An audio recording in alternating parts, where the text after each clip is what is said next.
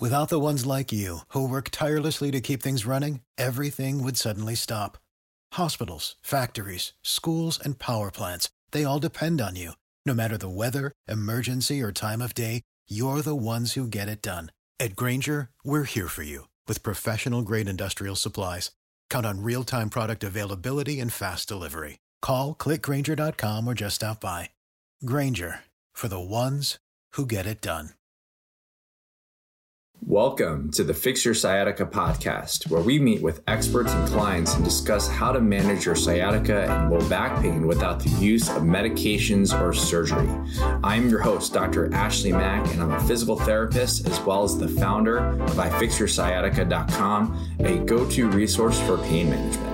If you're joining us for the first time, thank you for listening. And if you are tuning in again, welcome back. And lastly, if you find today's episode or any of these episodes of this podcast to be helpful or insightful, please follow and rate this podcast on whatever platform you're using.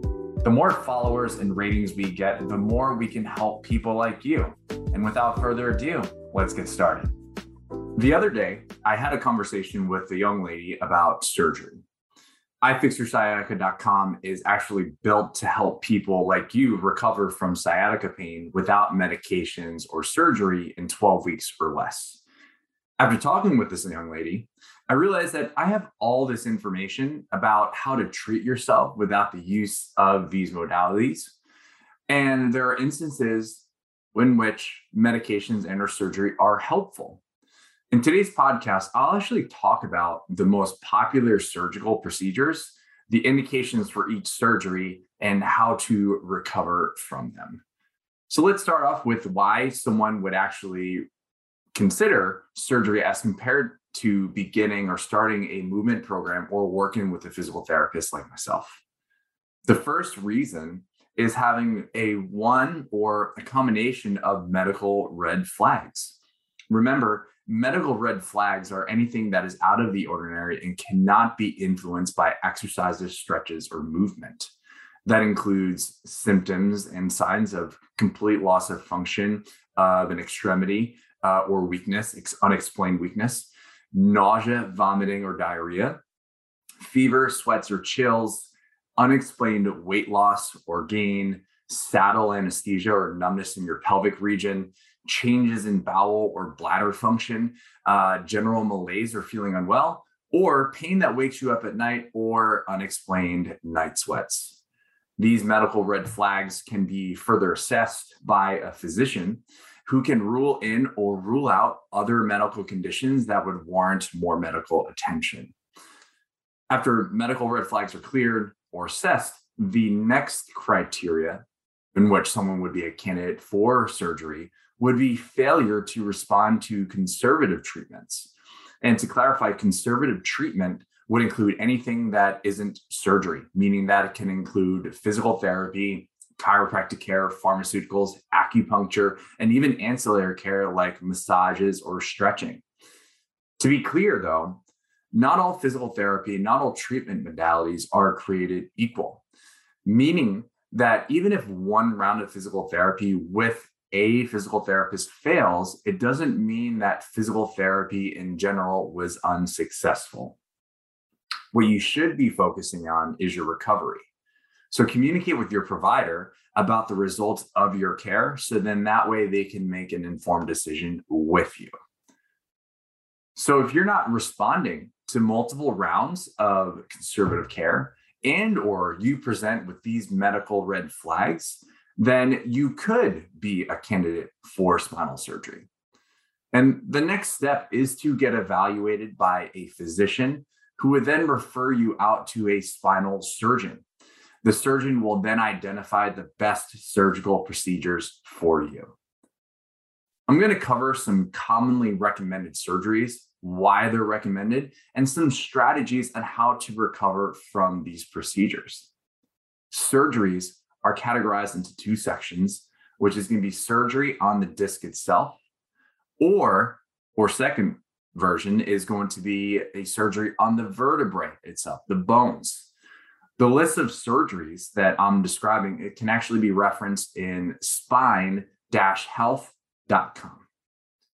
A common disc surgery for sciatica pain is a discectomy. This is where the spine surgeon use a minimally invasive technique to either clean up, remove some of the pieces, or completely remove a damaged disc. This is often due to the fact that the disc is so damaged and the disc itself is pushing on the nerves directly. This level of damage is usually actually diagnosed via MRI and confirmed during your surgical consult. Recovery with this technique is pretty swift, as most people are returning back to their normal functional status at around eight weeks. Usually, physical therapy is recommended to accelerate recovery and improve the recovery process.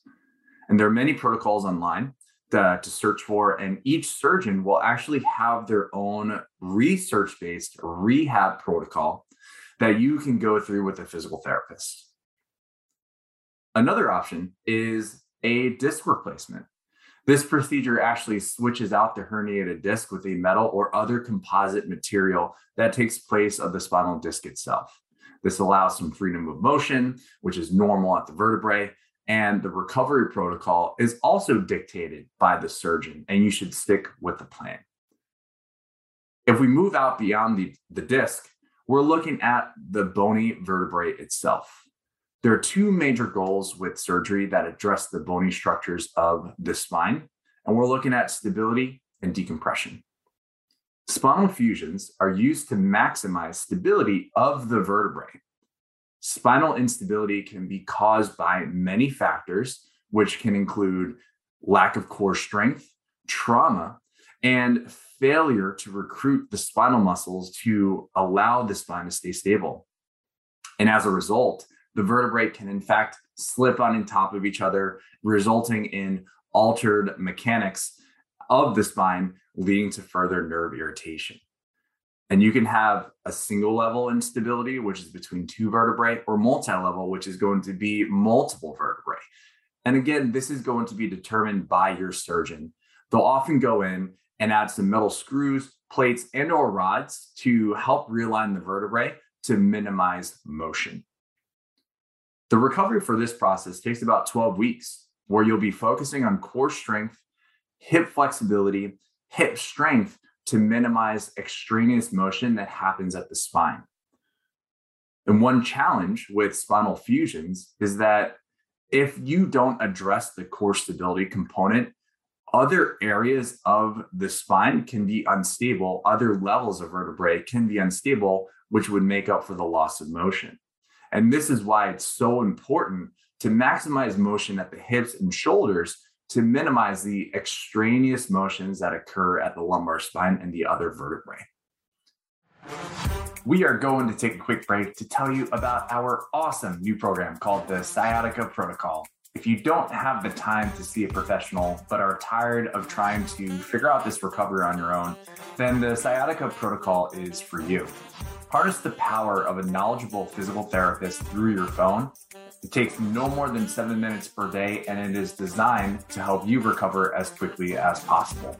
Now, having an on demand physical therapist can cost thousands plus hours of sessions. But with the sciatica protocol, you'll receive the same, if not better, customized care completely free.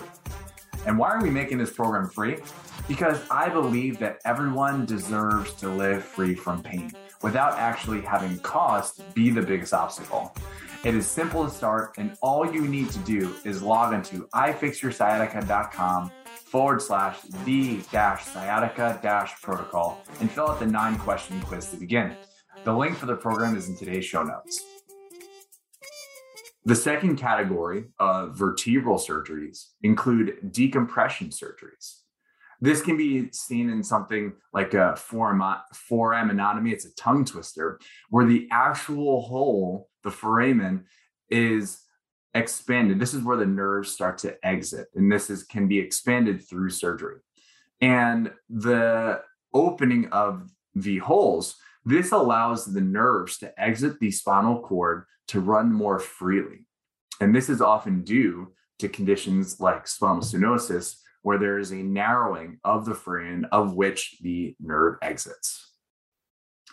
Another decompressive surgery is called a laminectomy, where the backside of the vertebrae can have bone spurs, which grows over time. It gets removed and then gets fused to provide symptom relief on the backside of the spinal cord. This can be present with the fusion to minimize motion of these bones. The recovery time for procedures like this is about 12 weeks as well, with an emphasis on core stability, hip flexibility, and strength.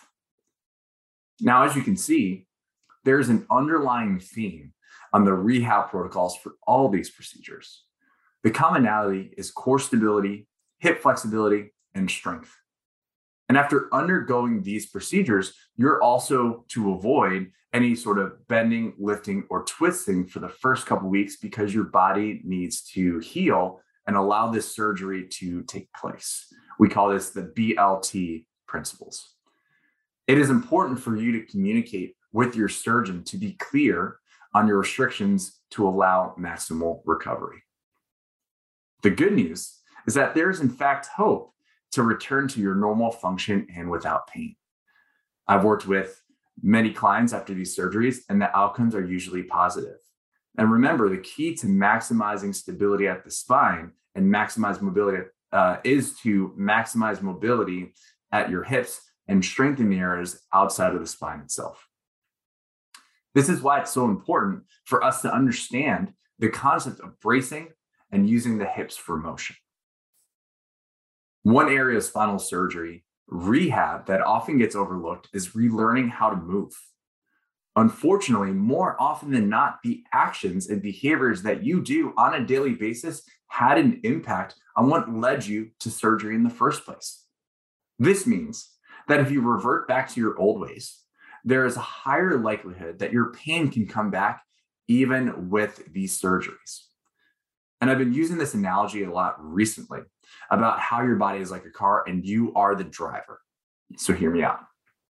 As you're driving, it's totally okay to occasionally hit the curb with your tire. You'll feel a little bit of a jolt, but you'll go back to your daily operations. However, if you repeatedly hit the same tire on the same curb over and over again, you will start to spring a slow leak and eventually damage your tire and your rim. This makes your car really hard to drive and it is even dangerous. Surgery is like replacing that damaged rim. You'll be able to drive normally again because you'll have a fresh new tire. However, if you still run the habit of driving your car into the curb, then you will have the same problem as you had before surgery. It is important for you to recognize that you were repeatedly doing this activity and you need to make the necessary changes to prevent or minimize the times you drive into that curb. The same goes with the human body. Our bodies are resilient. And when we get into surgery, it's not a hall pass to return back to your old ways and habits. We need to find a way to optimize movement and minimize the risk of re injury. That means that we need to break down your daily behaviors and understand what is helping your recovery and what isn't. When I work with patients after surgery, we first focus on recruiting the core. And what does that look like? The core is the area between your hips and your shoulders and includes your low back muscles, your abs, your obliques. But it's also important to understand that this is where the stability occurs. So, creating tension in the core should allow you to have more freedom of motion in the hips. From there, it's time to learn how to move the hips. This is where the hard work begins because it would be safe to assume that you were told throughout your life that when you're picking things up, you need to arch your back when bending forward. You're not allowed to bend forward. You have to keep the chest up. We're going to be relearning how to hinge at the hips by giving yourself, your body, permission to lean forward and not to experience a lot of motion at the spine, focusing movement on the hips. And this is probably one of the scariest, hardest, yet most impactful moments in recovery. And once you learn how to use your hips, your spine is going to be happy and you will be able to let that spine heal so you can get back to the things that you love. The next thing is to look at the specific activities that you want to resume. Break those movements down and identify when and where you are experiencing the most spinal motions. How can we maximize spinal stability while also increasing extremity motion, your hips and shoulders during these activities? You can certainly build a slow return to your activity with your provider or you can work with someone like me who will break down every single movement in your activity so you can stay pain free and happy. There is a huge place for surgeries, and there is hope for your recovery. You'll be able to get back into things that you love, but the key is finding the things that work for you and have a plan for you to return to living a normal life. Thank you so much for tuning in. We hope you got some help from today's podcast. And for more info, check us out at ifixyoursciatica.com. Have a fantastic and pain free day. No patient therapist relationship is formed by listening to this podcast. We are not providing medical advice, and all information should be confirmed by a medical provider.